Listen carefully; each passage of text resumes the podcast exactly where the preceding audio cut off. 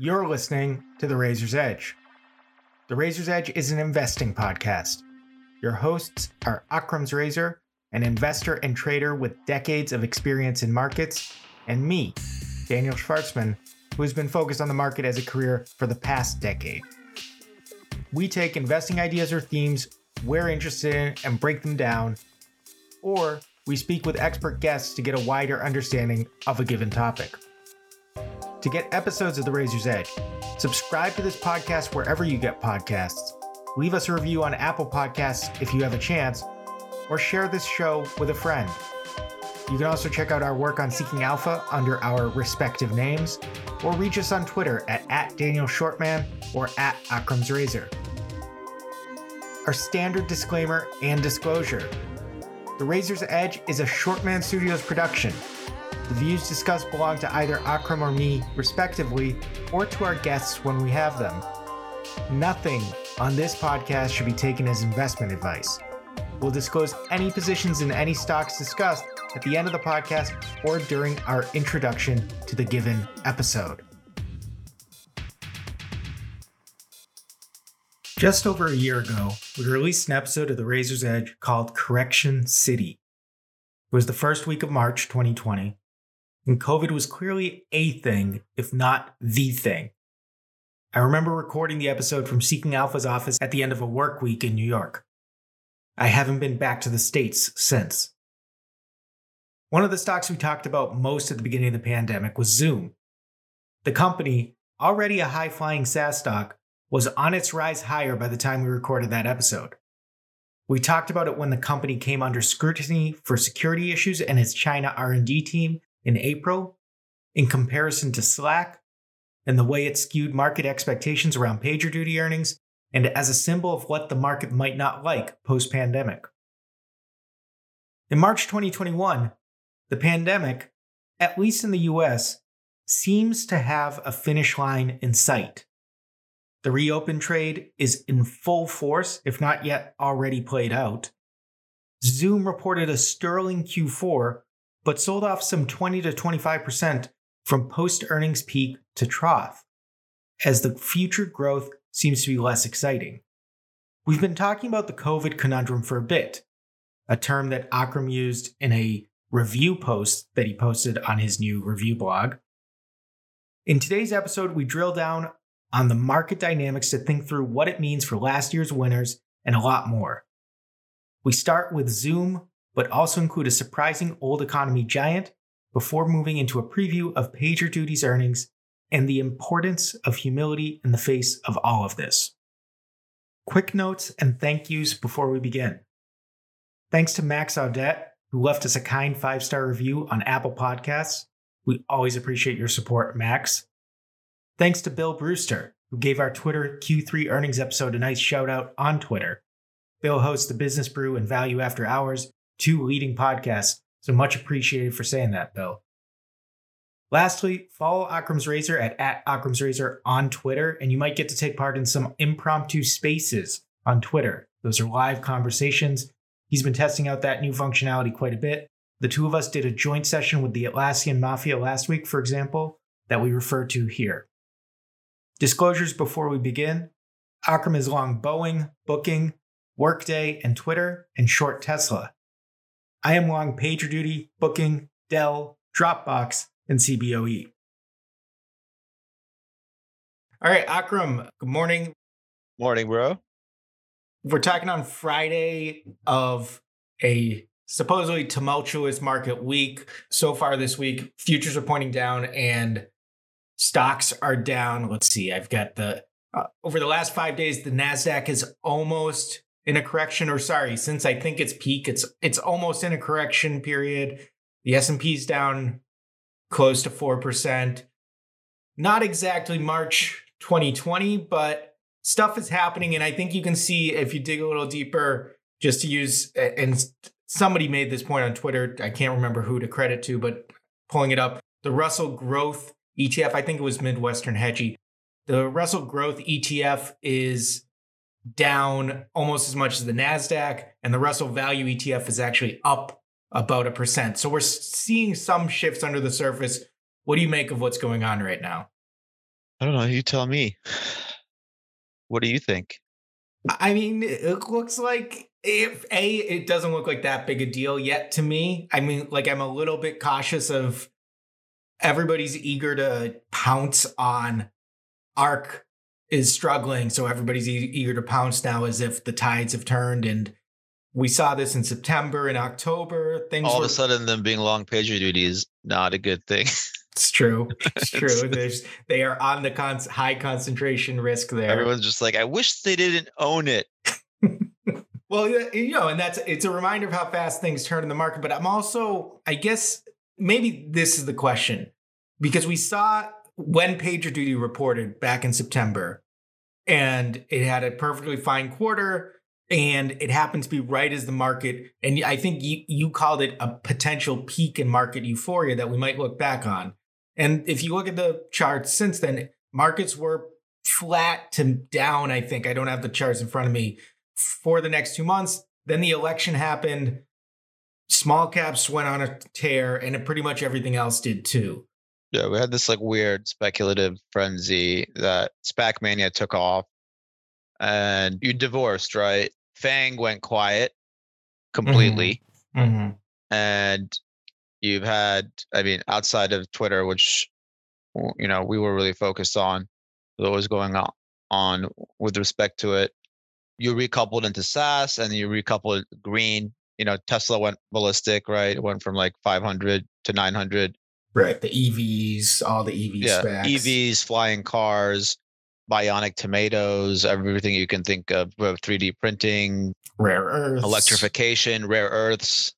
By the way, I was looking at since Don was on here, Medallion stock doubled. Yeah. Yeah. We should have bought that. Evidently. Yeah. I mean, I think rare earths in general. You think we had anything to do with that? I don't know. Listeners, tell us if you are we do we have a stock promotion effect? Well, clearly not. We're not smart enough to play it if we thought we did, and clearly not in the larger companies, and obviously I think it's puked most of those gains back up already anyway. But like, yeah, there was it seemed like they had a, you know, for, you know, a micro cap pop. I mean, what? But yeah, the rare earth did, like Moly Corp was on a tear as well. Yeah, I think it was a sector thing more than anything else. But yeah, so like, yeah, I mean, looking at it, if you look, I would say the things that stood out the most throughout most of this, who's not gone anywhere, Amazon.com, stock that's been flat since the beginning of July. We go back to those analogies. So yeah, I'd say like one thing that's been interesting here is that my COVID conundrum has, you know, gotten some virality to it. I guess I couldn't have had better timing with that, and the Tesla bookings pair trade, right? The death of COVID trade, as I called it, the other one with Twitter. I mean, short of Tesla 888, and like, what is it, 30% down? And I think booking is about 10% up, even though teeny position. But to break the barrier of not having had anything on the short side at all, let alone go back to that stock, which I would be like, if you pitched it, the most unoriginal idea ever. Like, you know, it's a, you know, broken clock is right twice a day type of dynamic. But my rationale being nothing to do with Tesla, just like source of liquidity, right? I was looking for something with COVID ending, and I think you saw that start this week. So this week was an interesting week because who reported to start the week? Right, Zoom, which is the most obvious COVID stock, even though Tesla did better. Exactly. So Tesla's performance-wise, like, we can't get into that. Like, what the re-rate and whether, story. You know, 11, 12x since it reported that earnings at the end of October of 2019, essentially taking bankruptcy off the table for the second time. But if you look at Zoom, poster child of the pandemic, and we were actually discussing this on Spaces, Zoom being a very successful business before the pandemic. Like, what I found interesting about Zoom's report was, I don't know if you noticed FinTwit that Monday after it reported, and it was like a lap of congratulations, you know, like, unbelievable quarter. They guided to 40% growth, amazing margins. It's unreal that they're still growing at this scale after all this. Like, it was that, right? And I felt like, I was like, guys, it's not August, and it's sure, you know, it sure as shit ain't May of last year. There's nothing surprising, but it was up 10% on the day, and then it was up like another 14% after hours.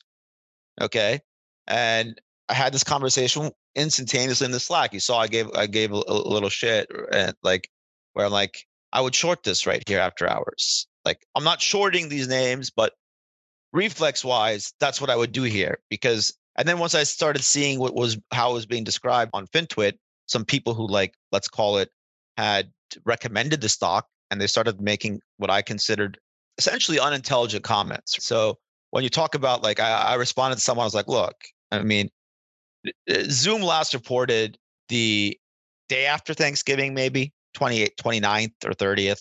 So they're about like 3 weeks into that quarter. And we had just started this second kind of phase of a lockdown, right? Mm-hmm. I would describe this quarter that they reported, which was, what do you want, November through January, because they're on a fiscal year, as both peak COVID and the coldest winter in a long time in North America. So from a seasonality standpoint, you had that collide with the worst part of the pandemic. And when I say the worst part of the pandemic, worse than the start of the pandemic, because it's worse than the start of the pandemic, because the start of the pandemic, you had different pockets of the world in different stages, right? This, the entire Western world was just kind of like locked down for a second wave.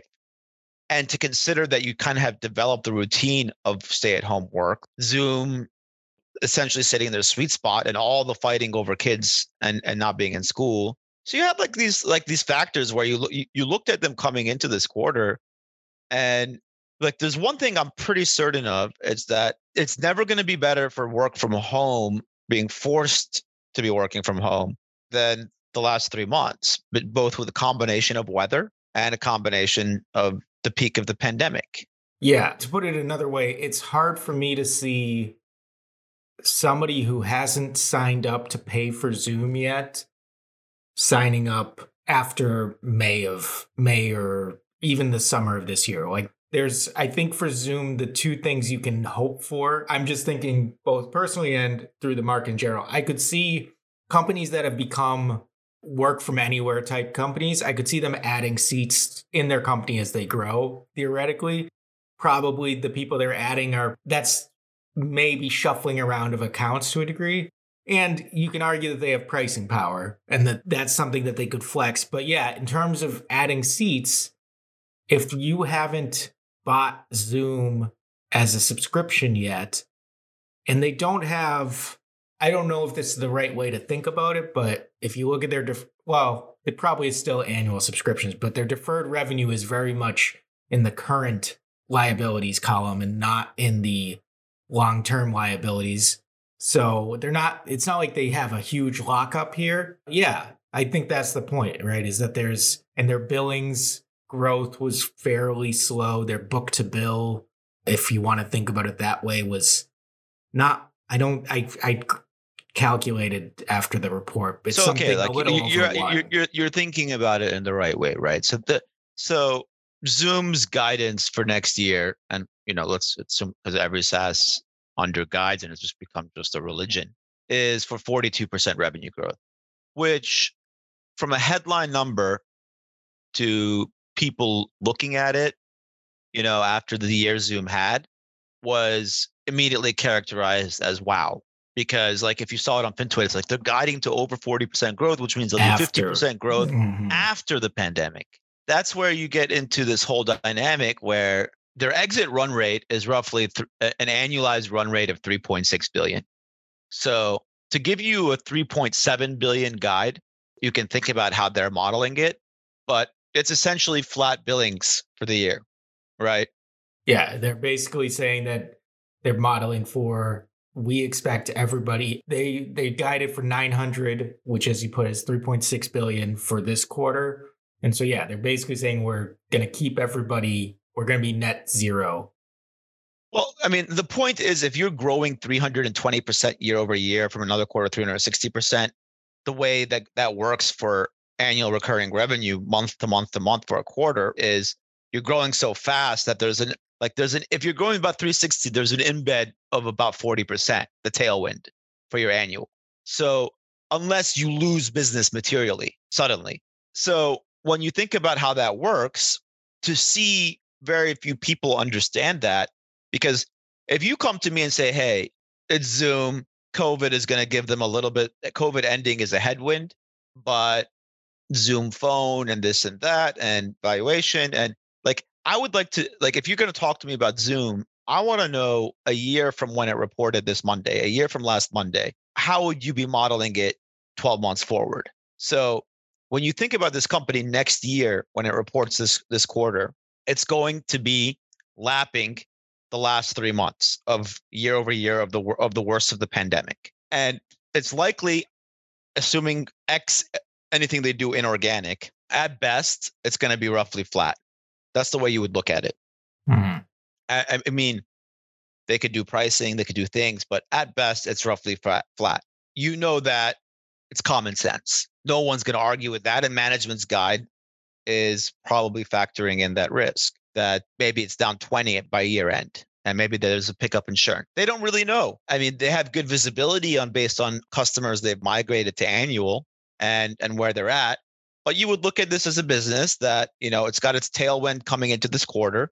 So you exit January, you know, at your highest run rate, and let's call it, you got 3 more months, and then maybe a little bit flattish, and then maybe it starts to churn, assuming that there isn't, and I don't even want to think about it because that would just be a headache, you know, another round of a pandemic, because another round of a pandemic is not going to be tolerated well by people. So like, you'll never go back to a lockdown the way we saw, just because of the way humanity is just moved on mentally.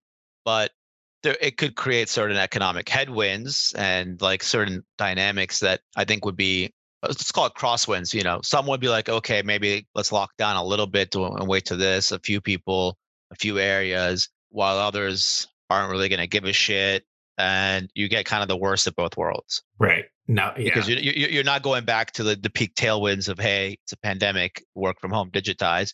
But you're also not going back to, I can open up, and some friends don't want to go to dinner. The restaurants, some are not complying, some are complying. It just, whatever you want to call it. And again, it's like to the point you make often about the going to the grocery store one more time a month is a huge increase. In this case, again, how many more people are going to stay and work from home than have already done so? Like how many more? Not many. Less, that's for sure. You can't less is for sure. Less is for sure. And it's become such a heated topic over kids being back in school for, you know, social development reasons and mental health reasons and internet addiction reasons and things along those lines, that it's just it's the wrong spot to be. But like, look, we're getting a little bit off point, but the point is that when they reported, it was framed in the same way it was framed 6 to 9 months ago. So that was to me kind of like an alarm bells moment, because if you follow SaaS, like, you know, you just did the analysis pretty straightforward. I wouldn't be thinking it's a big deal to come out. Like when I model, Zoom did like 880 million. When Zoom reported last quarter, I modeled 855. I did not expect what happened in December and January. So they did 20 million more, and the world went into like, you know, a deep freeze. So like when you look at it from that standpoint, you're like, it can't get better than that for them. Yeah, they may like people don't get the rationale. They may grow their business, but you will exit next year with flat to negative billings growth relative year over year to this period. And then it becomes at that point, by the way, maybe the stock at that point when it reports that quarter rallies because the guidance is rebound oriented after lapping that. And maybe the COVID headwind happens faster. Maybe it doesn't take till then. Maybe it happens in the summer. I don't know. Maybe it happens by early fall. But my takeaway on it was that there was a class of investors who essentially demonstrated themselves as so complacent that they've been just printing and retweeting the headlines and not bothering to look closely and be like, this guidance is a zero growth guidance. You went from 360 really to zero. So I wanted to go, we'll get back to sort of what this means for broader market in a second, but you've made the point before about, and I think you made it in respect to PagerDuty, and maybe we'll get to them too, because they still have yet to report this quarter. But in SaaS companies, so PagerDuty always having to come out after the party is like, when are they ever reporting and everybody's high on something? Well, isn't that this time at least? This time at least the crash is, or the hangover is already sort of set. Right, like people have gotten their clocks cleaned enough. Yeah, sorry, go ahead. You've made the point that for SaaS companies, it's almost impossible to miss quarterly guidance because they just have so much visibility, and so the ball game is really whether they do it in Q3 or on the Q4 call, their year ahead guidance, right? And so I want to make sure I got that right. But then also with Zoom, I guess what you're saying is that. So Zoom guided for 3.77 at the midpoint. I would model them between 3.9 and 4.1. And I had them modeled at that at the end of last year. That's X any potential acquisition. I don't really know how much they churn. They had a slight tick down. So about 38%. Of their business is prosumer, less than 10 employees. Oh, okay. So 38% of revenues are coming from people that could be an individual or whatever you want to call it, a small business who have less than 10 employees. Podcast studio. So, yeah, a podcast. So I mean, you're part of that 38%, right? So when you look at that number. And that number, was, let's call it, low teens at one point. That coming to where it is today, that's where, the risk is a lot. I mean, I'd say you have usage and storage and let's call it consumption driven on the enterprise level. But for these guys, it's like what percentage of them go away and find that they can replace their Zoom with Slack, Google, FaceTime, whatever. Some sort of free utility. And like if their employer is providing the video conferencing, but if they're a small business or an individual, they don't need it anymore. That's where you look at the churn, because there's two ends. There's the usage-based churn, the usage-based headwind of COVID ending, and on the other end. And you had a lot of people point out that they highlighted that their NDR is like amazing that their net dollar retention is over 130. Guys, the net dollar retention is way over 130. The reason they just say every single quarter we had another quarter over 130 is what? They don't want to be like, we hit 300 and now like it's common sense again. You're lapping a pandemic. That's like, this is when you become obsessed with metrics and you don't think about the business underneath it. Well, right? My customer expanding year over year. I'm not going to expect my customer to expand year over year for video conferencing in the year after a global pandemic. I'm going to expect him to contract. Now, that doesn't necessarily reflect negatively on my business. It doesn't make my product less good than it was before. And again, when people talk about Zoom and they're like, Zoom this and Zoom that, it's like, this was the most expensive and best SaaS before COVID. I mean, it had the highest multiple. And I mean, here I am, one of the idiots who lost a lot of money on this stupid fucking thing at the end of 2019, where I was betting on them giving a guide after, like, here I thought I was a genius buying calls on it in the 60s, and the stock wouldn't budge. I did have a better run with it in January and February of last year, once I saw the China stuff. But I was like a guy on Twitter who was like, yo, there's this, like, I don't know what's going on in China, but maybe somebody would buy Zoom. Now, I didn't think about making that like a hardcore serious thing. If I had thought, like, if you could had the foresight, who does, but I should have been buying like 1 year calls and doing nothing else. Yeah. If you'd done that, you would be just running SPACs by now. I would be the Razor's Edge SPAC promotion machine, right? We'd be on RAZQ by now, or no? Sorry, Q's not nice. $1 million in Zoom calls probably at that time, like over 6 months, probably would be $50 million or something. Yeah, look at deep fucking value. But I guess the question for me is, because eventually the market, meaning on Tuesday, turned around on this, right? And we'll get into what that means for the market. But for Zoom specifically, do you think it's just the big money investors? I tried to buy puts Tuesday open, and then I got distracted with something else once I didn't fill, which is annoying. I was trying to buy the 400 weeklies, which is funny. I mean, like, where's the stock? 330. 3:30. Yeah. Yeah. And I was fretting over $1 on a limit. I mean, yeah. But is that were the big investors just not paying attention or not doing the work? Or do you think the guidance actually came in lower than people expected? Like, why? What was it about this report that was finally I don't think there was anything about the report. I think the stock went up 10%. And this is where we get into what changed between Monday. Zoom reported. Right. The stock went up 10% before the report, was up after hours. And then there is that whole thing on COVID. It's not like I'm the only one who saw it this way. There's at least three guys, Rising Capital, a few other guys messaged me and they're like, that was peak Zoom, right? Yeah. Like, what idiot would be buying this here? Understand, there's always that part of the one-to-one correlation when you're going through something like this, where you're levered to a bet on a tailwind. The headwind's in front of you. Like, you sit here and say, I'm going to be a long-term investor because it's a really good business, but you just disproportionately benefited from something that the business did not expect, and you're pulling it out. So, I mean, basically what you're saying is that the thematic investing, this is sort of where... Yeah, the company's execution, the operator, all that is such a small percentage of actual performance. Mm-hmm. COVID was a big part of it. No one wants to give it credit. So, like, you're so deep into this a year later that no one's like, hey, by the way, there was a pandemic that like really benefited this business and it's going away. Why do you want to own the stock? Unless you think it's not going away, or unless you think that it going away is not a headwind. And this is where things get interesting, because they report that Monday, it opens up, it shoots up after hours, and then like it just melts and it starts and then like everything follows suit. But what happened Tuesday? You got the governor of Texas got up and was like, "It's COVID's over."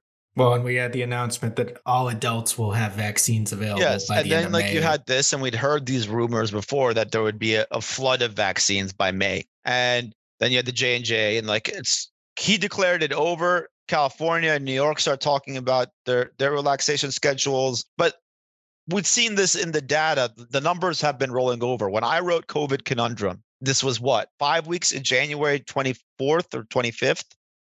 Okay. The idea pitch was then, yeah. Yeah. So when I put the idea out, and then I think a week later I'd finished the write up and posted that Substack, which was more about thinking it through for an investor, because the buy and hold dynamic, if you bought, like, here's another example. For example, if you want to look at names that performed, which I pointed out when we were discussing this with Justin, and Zscaler, CrowdStrike, Fastly, Twilio, and Cloudflare. Call them they're security/API, infrastructure, edge networking, CDN, right? They're infrastructure winners of COVID, whether it's endpoint, whatever. And if you look at their performance, exactly one year, the lowest was up 245% and the highest was up 270%.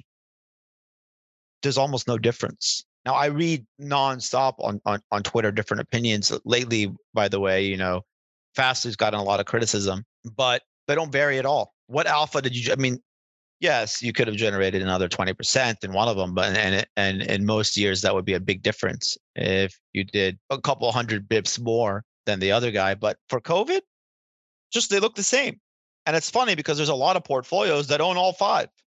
So I'd argue that the performance tells you that they're all five owned by the same portfolios and in some sort of weighting. Some guy may be overweight Fastly, some guy may be overweight Twilio, some guy may be but when you sum it all up 1 year later, and by the way, each one of these had different stories, right? Like going into COVID, Zscaler was an underperformer. So there was a bunch of different things that were going. CrowdStrike had actually been, doing horribly.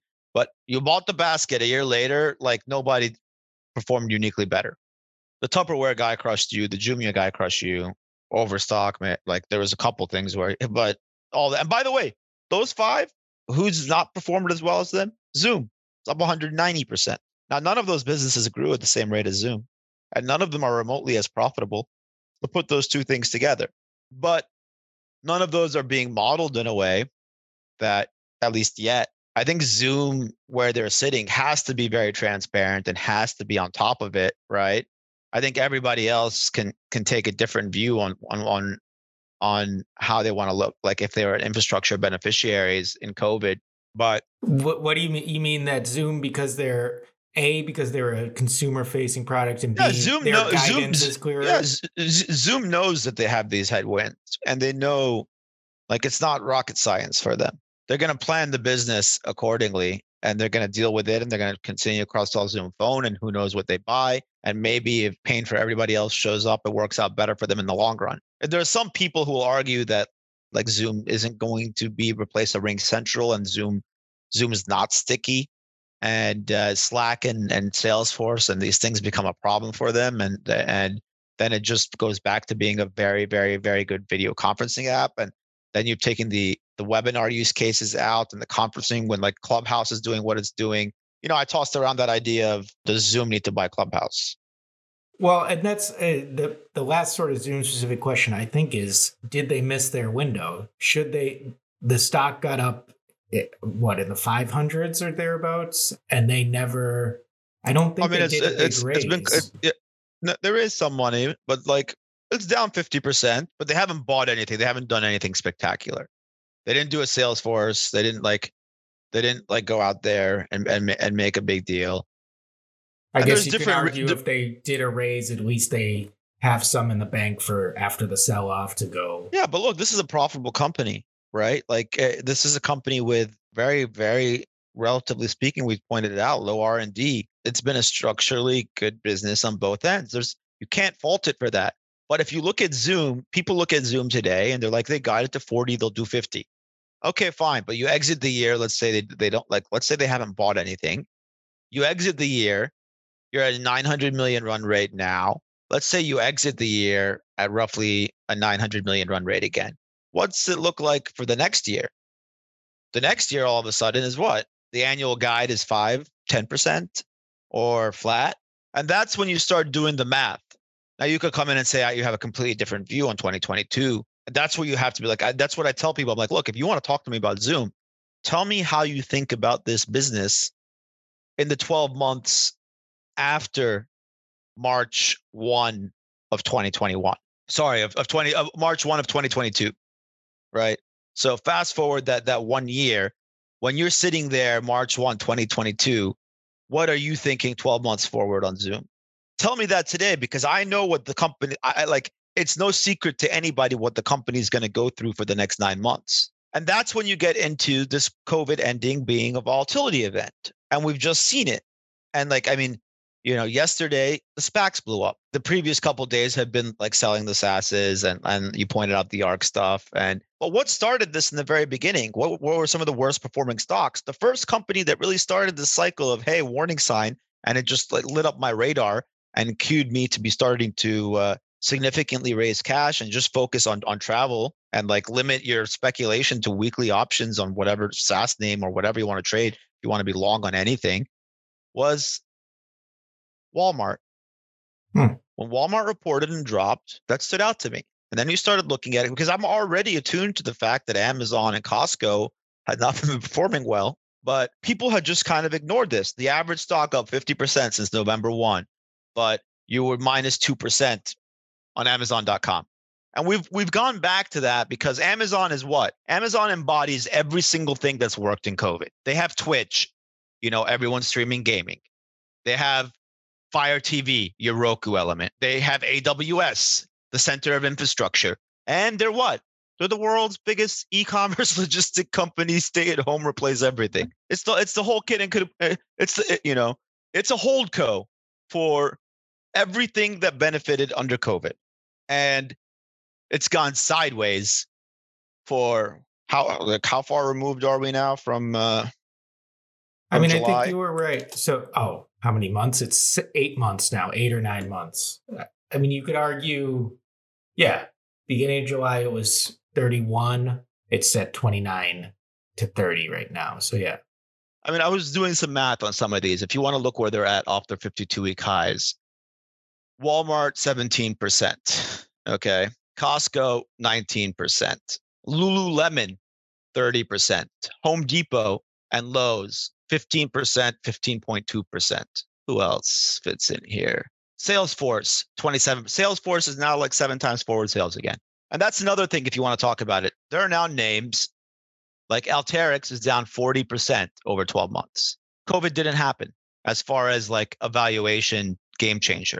So that's when you get into these things. And we've discussed this at other times where it's like, remember when PagerDuty blew up in September and it traded lower in September than it had traded in May. And that was like, and Slack too was, I mean, Slack didn't get to March, but that was like the, oh wait, this can happen even with all this money printing and all this, right? That dynamic. Okay.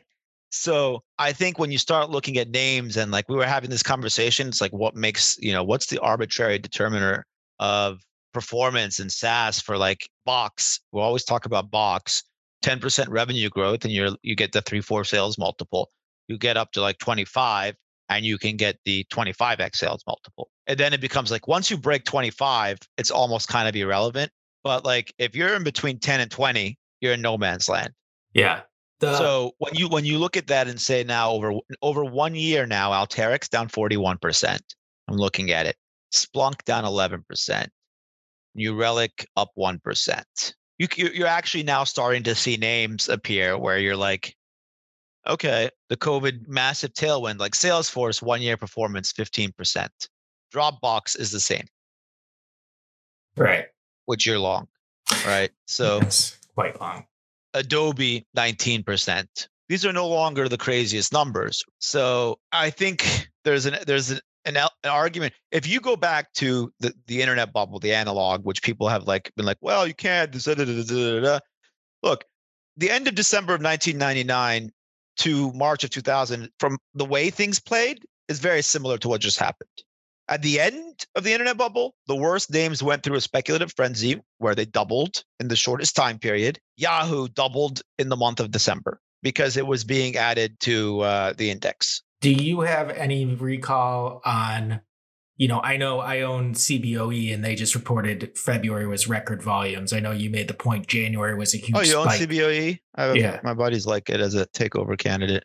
Yeah, I've seen some rumblings of that. They just had a 8K. I follow Noon 6 Capital, Upslope Capital. He's pretty good on CBOE. Okay, yeah. I read that Upslope Capital note. Yeah, he's pretty good on that. About the management team's option vesting.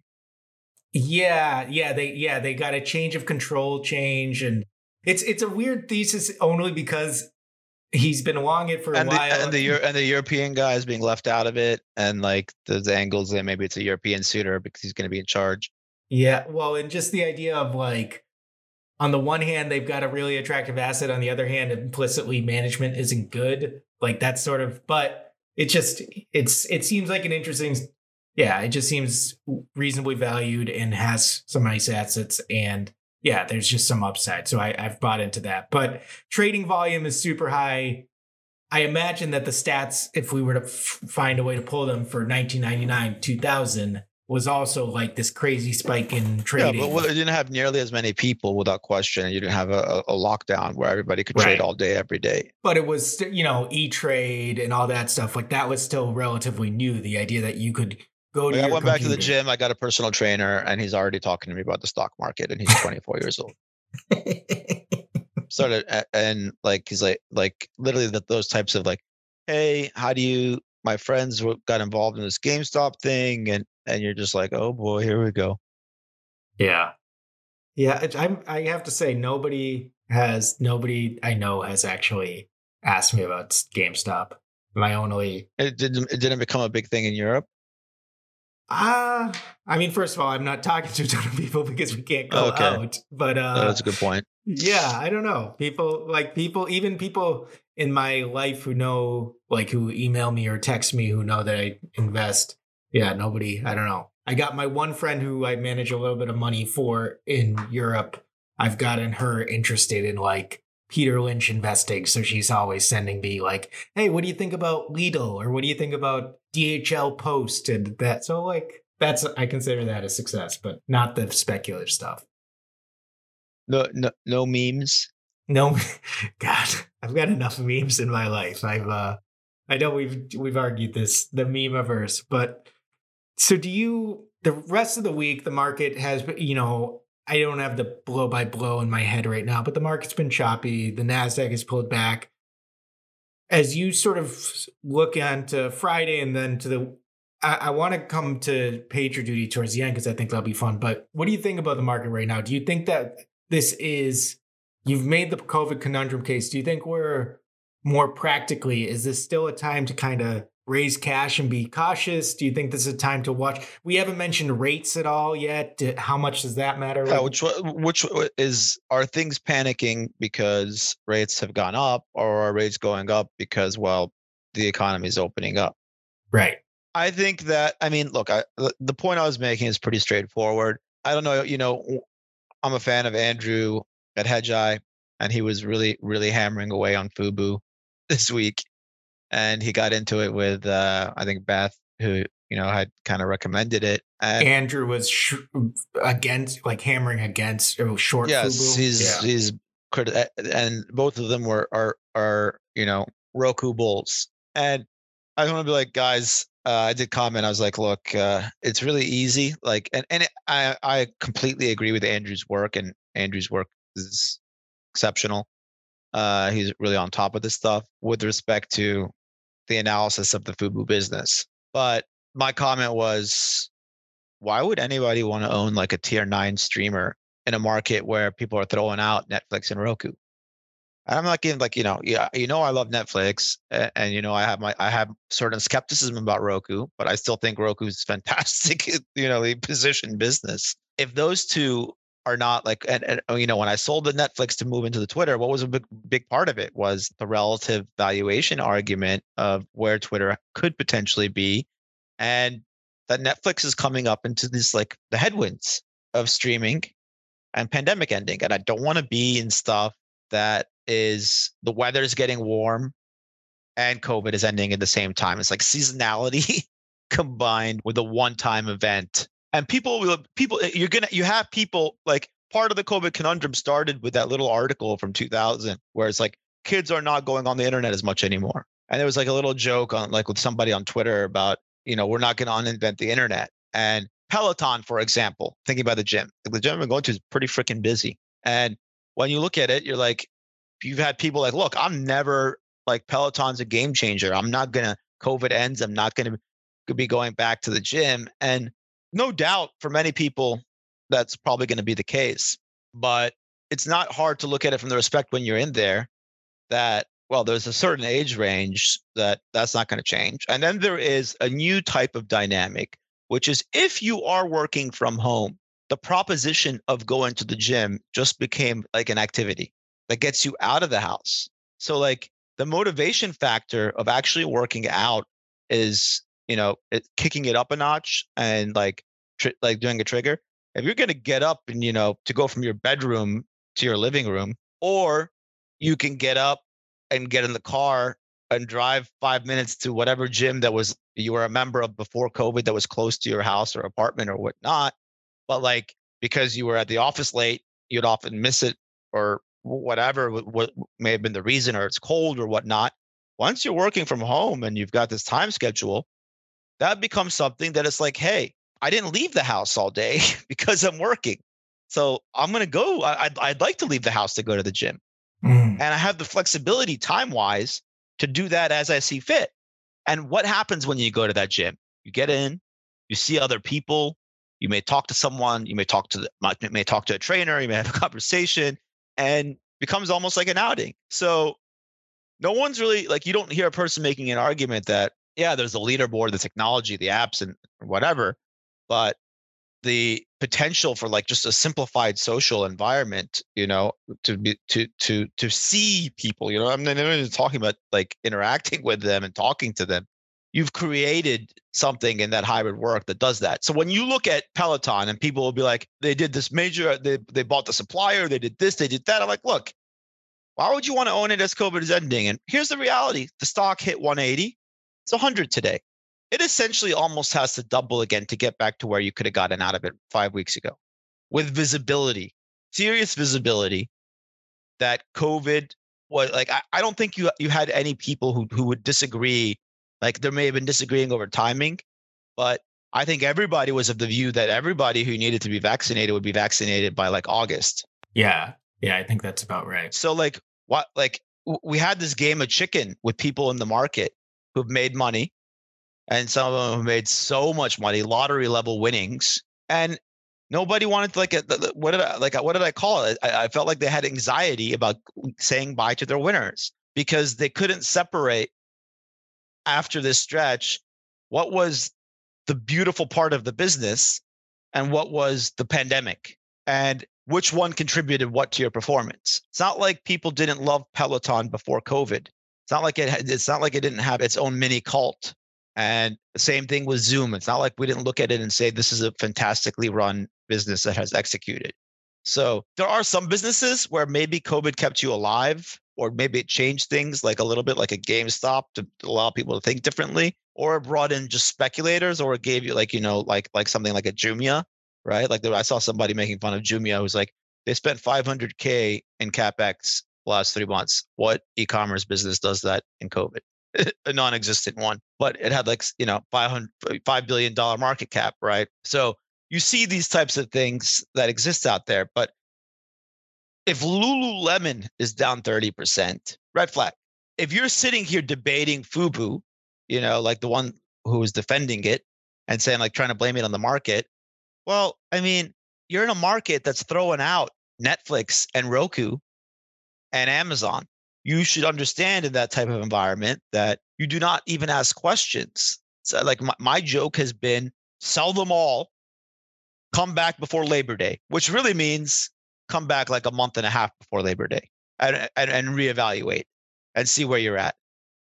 Here's a question for you, because I think a little bit of this is, I know my PagerDuty position that I still have was basically, I want to try to hold it for a year for tax losses. And since I added back in September, I'm kind of, or not for, to avoid capital gains, which I kind of know is actually hurts you more often than it doesn't, because when you get down to it, you should probably, I think. You were trying to save 15% and you gave up 40. Exactly. Like PD, I think got to 60, which was clearly like, but whatever. I sold mostly at 55. But there's also a way of thinking like, two steps ahead and not to overdo. Zoom, for example, you would have to still have a growth narrative to justify valuation. But I'm just thinking, I've dumbed my way into this, but I've always been exposed to travel because I like that industry. So I got hit pretty hard last year. The companies I had were in pretty good shape to survive in that sector. So I wasn't really worried about that. And now it flatters my performance so far this year because I've more geared towards reopening. I'm wondering if there's any case to be made for maybe the time now, if you start to see some of these names that benefited from COVID, but that their valuation isn't crazy. If you think that in a post-pandemic, post-rebound environment, they're okay. Like, is there anything case to be made for starting to plan ahead and starting? I don't think yet, but I mean, we've discussed a couple ones. I think, and we'll see how it plays out, but I think that a company like PagerDuty has customers like Royal Caribbean. Like they took a hit with IBM around travel and hospitality related and customers. So PagerDuty is a business that we expect that as digitization has picked up and things have gotten more complex infrastructure wise, they have a tailwind and they benefit from everybody opening up, being able to spend. We don't look at them as a Zoom where anyone's going to be canceling. Well, in their case, their growth rate didn't really accelerate last year. Correct. Right? So, and there's pricing elements that factored in that were headwinds, but that's one where we expected, you know, steady, you know, what's it called? I think Justin on the spaces we hosted, he was like, you can plot them, you know, like to a heartbeat. You right? can you can set your watch to it, I think. Yeah, set your watch to it. That's what he said. So when you look at it from that standpoint, yeah, I mean, like this is the challenge here where I always see people like, oh, I'm buying more, you know, every dip that has occurred recently. And I'd be like, how, like, do you guys just have infinite capital or you're never out, you know? Right. Also, like, what was your waiting beforehand? It's like, I'm buying more Tesla. I like, where is it? So there's elements of how, like, you know, if you're day trading or if you're trading actively, good for you. you're buying and you're selling and you're buying and you're selling and you're buying and you're selling. But when I look at it from the standpoint, right, like, would I want to today buy PagerDuty at the price it's at when I was willing to buy it, you know, at a higher price 5 months ago or 4 months ago? What's changed in that? Well, what's changed is I've determined that cash and being de-risked, because like if I really at this point, like I wanted to plow back in aggressively and re-up my positioning, I would be looking at Twitter, because Twitter to me is a $75 billion company, regardless of what happens pre-COVID, post-COVID, valuations, whatever. Why do I think about that way? Because Facebook was a $700 billion company a couple of years ago. So I can see a $100 billion business in what's coming out of a company like Twitter. And if I just want to turn off the stock market and allocate, then there's stuff like that. But with respect to software and with respect to the ARK Invest connection owning 30% of a name, you know, a little risk off is a little risk off. And like, there's no rush to get back in. Like, people right now are going through something that they've come in that they haven't understood. Because when I see names move like these SPACs, a bunch of these SPACs gave up all their SPAC gains in 2 days with no news on the SPACs. That essentially to me confirmed a thesis that I had, that their gains were completely arbitrary.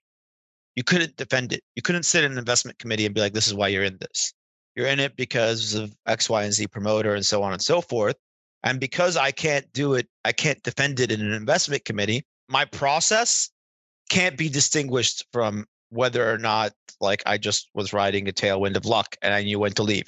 Now, the thing is, there's nothing wrong with investing that way. Like if you set buckets up to do that, it's fantastic.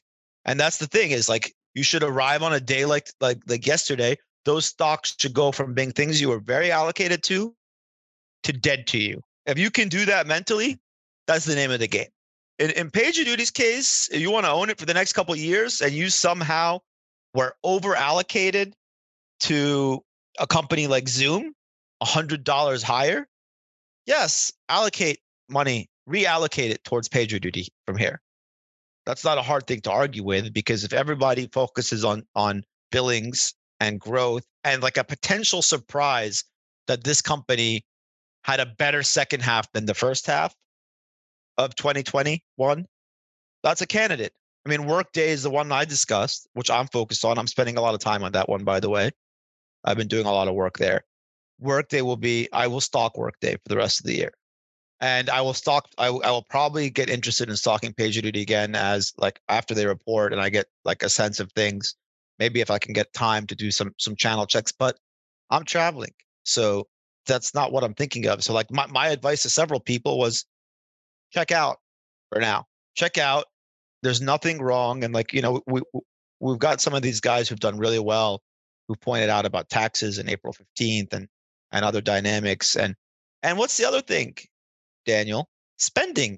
It hasn't really been real when it's sitting there on paper. But like if you can now start buying a car, planning a vacation, getting a new house, ordering bottle service instead of buying Grimes newborn number 4 NFT, like if you can start doing those things, that's what is that? That's a headwind for those asset classes. It's reallocation in the real world. To real economy, like to tangible goods, to homes. I was having this argument with a relative about their beach house, and he was like, "I'm going to sell it." I'm like, "Why would you want to sell it?" I'm like, "Why would you sell now?" I'm like, he's like, "Well, you know, who's going to go this summer?" I'm like, "It's going to be packed, you know."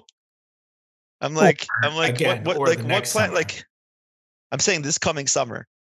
I'm saying even if somehow you're bearish about the timing, you're like people are going to be going to the beach.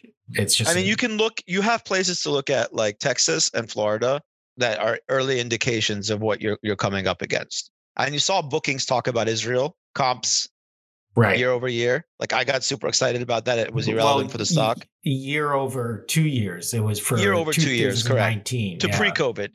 So the fact that they returned to double-digit growth, they erased COVID and they resumed growing at double digits as if COVID never happened. Now it's clearly a very small sample and in a window, but these are things where you look at it and you say, focus on that. Like I my argument to a friend of mine who was, we were discussing Etsy, I was like, why would you want to own any e-commerce business? Like a pure play. Because, I mean, we just discussed, by the way, look at the guys who've taken a hit. Like I don't think I've looked. And by the way, there's been so many new names and so many IPOs, and you've been flooded with supply that I haven't thought of names like Lululemon. That's like a blue chip in the space. And I haven't thought of names like that or Costco in ages because we've been buried in GameStops and memes and 500 flying cars and electrification and all this other crap. So the noise level went up significantly, and you've got a ton of new supply. I mean, when you look at the amount of names, you know, you said like Clover Health, what's his name? Hindenburg reported on. Hindenburg did, right? And like how much has fallen, and people have been talking about that. It's very hard to keep up. Like you have a team of analysts. Like I noticed a large fund was like announcing that they brought in a guy to handle private markets investing. And I was talking to a friend about this, and I was talking to another friend over DMs where I'm like, this is like the point in time where I want like, I want to hire a team of like, if I was running a large fund, I would want to hire 10 long short traders for public markets because there's nothing but stuff that's come public.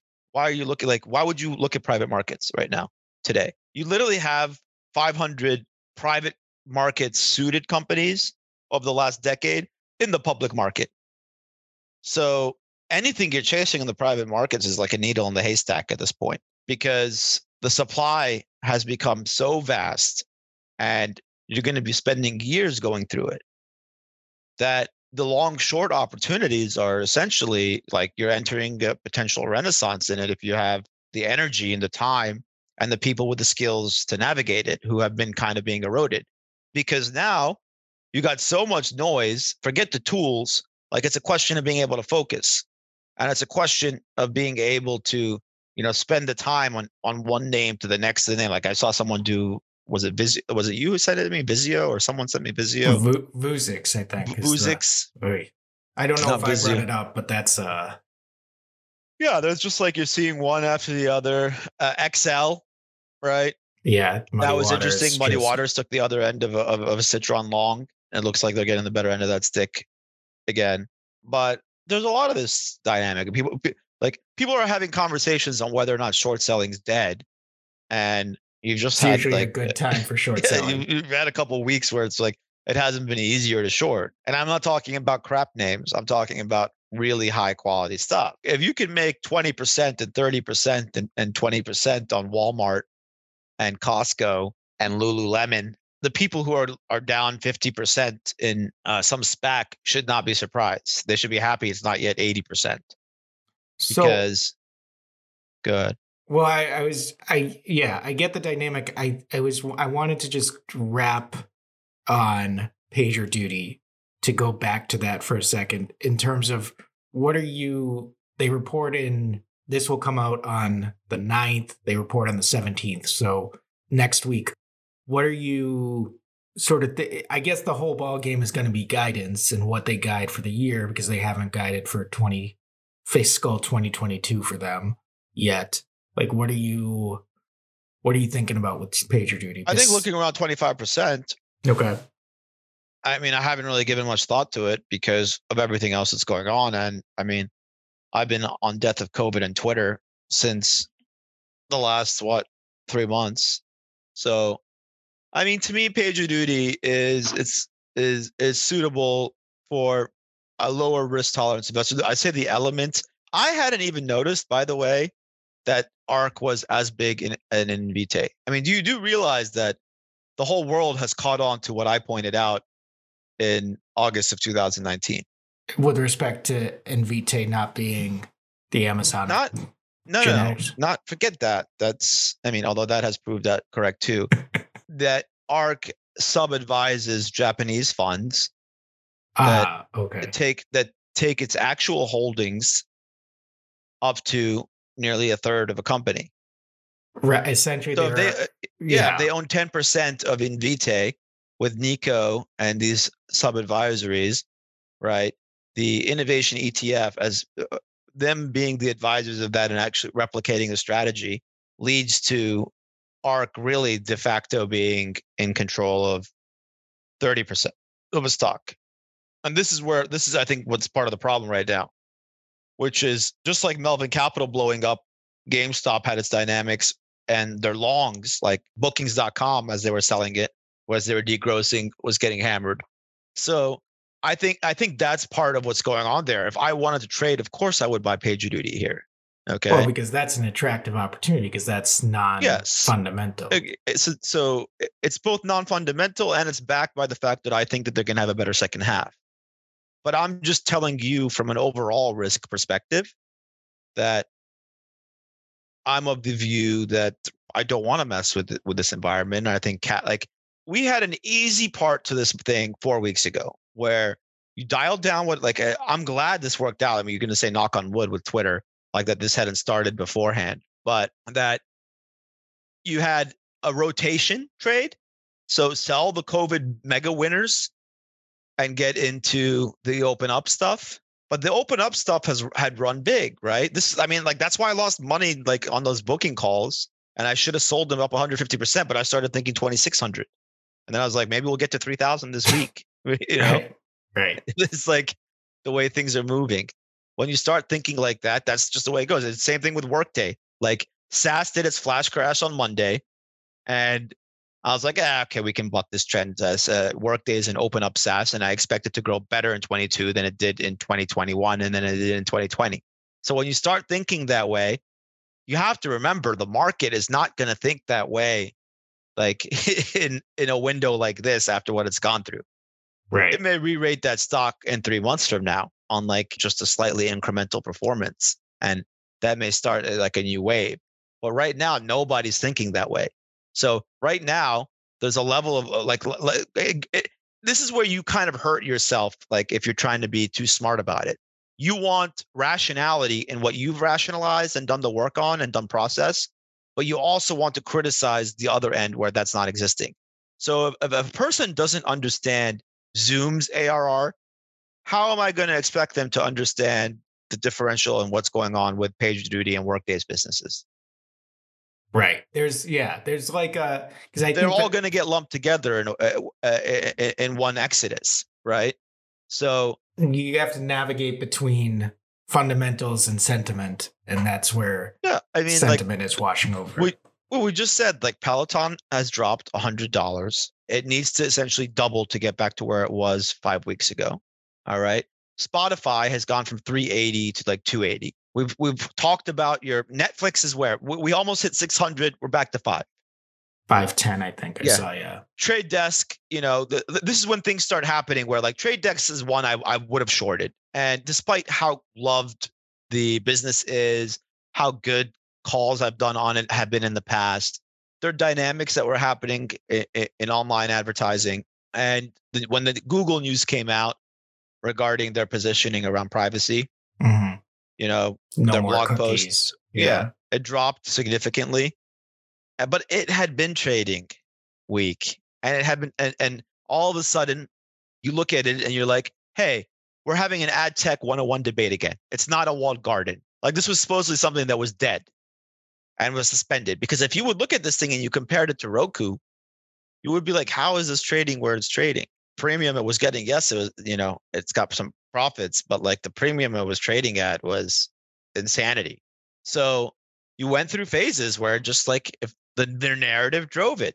Oh, did you the conference call from Jeff Green on Connected TV is so amazing, and this, that, and no one's really thinking too much about it, and everyone suspended everything around valuations to the nth degree, and you got these dynamics. I saw people making an argument around Snowflake, and you look at Snowflake's quarter, and Snowflake's $75 billion market cap company, $180 million in revenue and usage-based. And you're it's great. I don't think anyone will make money in Snowflake buying it where it is today in 4 years. Right. Literally, you will be able to buy it if they execute as well as they're executing today. Because I saw, what's his name, who's now moved to, a large Snowflake shareholder, Jam and Ball, who's comments on a lot of these names, and he was highlighting the NDR with like, you know, the a wow type of thing, you know, 160% on the guidance. And I'm like, all right, they also spent how much money? Like 55% sales and marketing. And they've changed the billing terms that, you know, to the point where it's no longer annual, it's quarterly and potentially in arrears. So like, what is that? That's like subprime when it comes to your customer, really. I mean, you're giving your customer much more flexibility, which is great. But as a shareholder, it's not fantastic for cash flow. And it's not fantastic for unit economics. And if this is what I'm doing to onboard and I'm spending aggressively, that's great. There's no denying it saves, there's ROI on the product. It saves people money. And it's like, because of the shift to cloud, having this data platform there is what has replaced the EMCs and network appliance type infrastructure and database engineers and everything that you used to have on premise. And you need this data warehouse to go with your compute and storage in the cloud. But like, I still look at it as infrastructure. All right. And I look at it and I say, if this was a $10 billion revenue company and like it had got into decent penetration, it would probably be trading at like 6 times sales, you know, like Salesforce is down to 7 times forward. So right now it's 180 million, you know, let's call it 750 million run rate. So it's at where I think it could be when it's at 10 billion in revenue. So like to me, two things happen. One, they crush for the next several years, and there's no reason to doubt that. And I lose money as a buy and hold investor here because add in the stock comp and the dilution that'll come with that. And I lose, let's call it 40% or 50% or 30%, or something goes wrong. Competitively, something changes and they don't dominate as well as I thought that they could. The clouds do better. People tire. Then I'm like, I lose 85%. That's what happens then. I end up owning a company, you know, that let's say is doing $3 billion in revenue and getting a 4.5 times sales multiple in a few years. Call it 4 years from today. And that's what, 12 billion EV versus the, which is for a $75 billion company, what, 80% down. Yeah. That assumes that. So let's say they do whatever it is, 1.1, 1.2 billion next year. That assumes like 50% growth the next 3 years. Right. It's a reminder, and we'll have to wrap here because I have to reallocate my time to a restaurant is reopened and we can eat outside on the terrace for lunch. But so a little personal reallocation coming. But yeah, I went out last night. I went to a restaurant. I had some drinks. I sake it to me.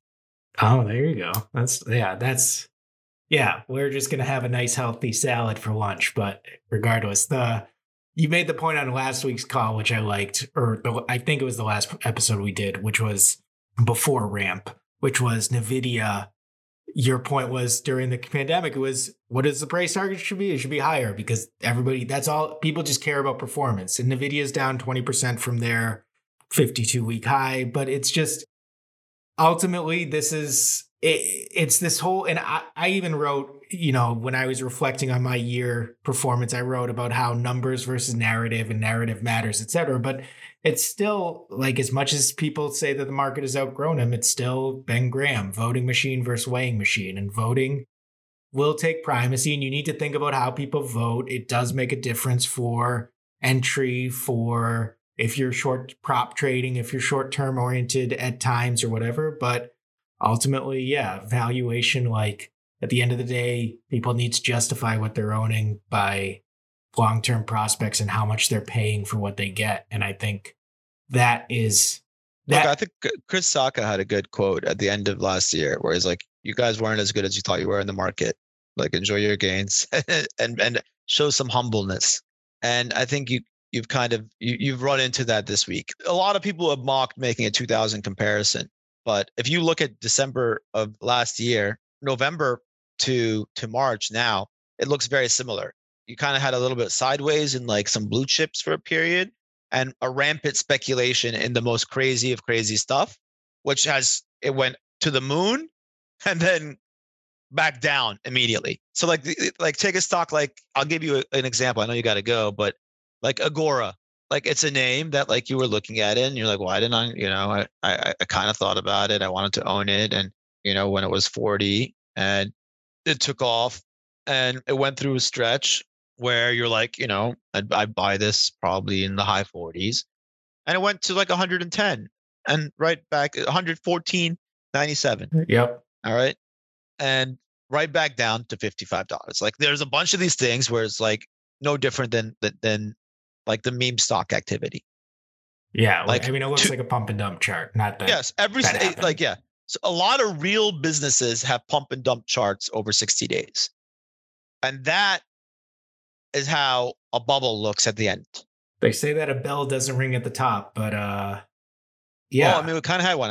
And it's ironic because we talk about this being an event that nobody thought that COVID ending would spark volatility. But this is where you got into like people, you don't want to be sad about a pandemic ending. But clearly there are people who right now are sad about the pandemic ending because, well, they are leveraged to stuff that benefited the most from a pandemic.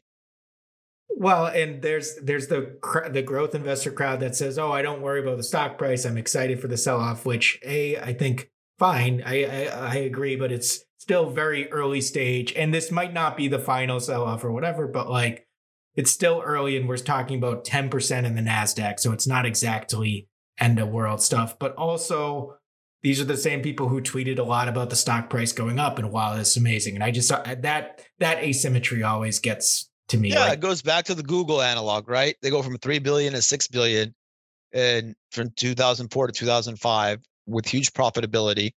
And I'm reading nine different threads on Snowflake's 113% growth from 400 million or from whatever you want to call it, 350 million to like 700 million. And you incinerated money, 50%, call it 65% gap gross margin business.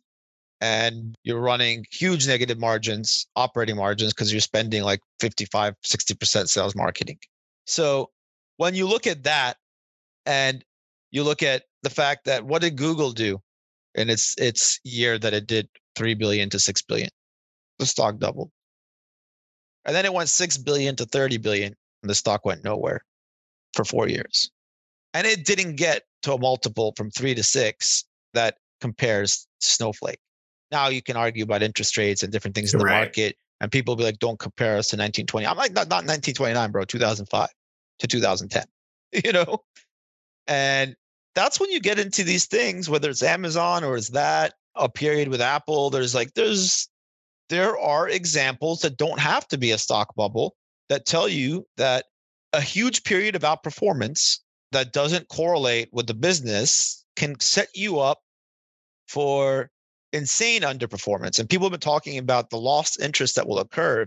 Like, remember, like I think the most dangerous thing about this market has very little to do with businesses. It has to do with a bunch of people who have invested, or they want to call it investing, in stuff that is moving, let's call it weekly volatility in the 10% plus range, and like to expect that to be the annual performance. Like, how much time are you going to spend talking about your stocks if like all of a sudden things stop? If you go back to an earnings event being the catalyst for a 10% move, like 10% moves are happening every day. Right. You know? Yeah. So like that's nothing. By the way, you can make a lot of money when like there was a good guy who came on to the Spaces podcast when they're talking about short selling being dead, that I was listening to, not mine. It was like a different one. And he was like, it's been a great year for like tactical shorts because you've had several opportunities to make money in real businesses around the volatility. And like, if you look at prices on things like, you know, Lulu and Walmart and whatever recently, you know, I can get that guy's point. And I don't know whether he's like at a pod or like Millennium or something or Citadel, but people don't associate the fact that, like, you know, when there's huge swings, that's great for traders. What traders don't want is a market that just does nothing. Right. Yeah. No, I agree. But let's. I've got to go. So all right. Good stuff. All right, dude. Should be fun. Take it easy. Bye bye. Thank you for listening to The Razor's Edge. Subscribe to this wherever you get your podcasts. Hit us up on Twitter at Daniel Shortman and at Akram's Razor with suggestions, requests, or anything else. We aim to publish this every Tuesday morning and love to hear from you. If you can share this with a friend or leave a review on Apple Podcasts, we'd really be grateful, as that will help the podcast grow and improve. This has been a Shortman Studios production. Our theme song is Move On by Soquel. Thank you for listening and see you next week.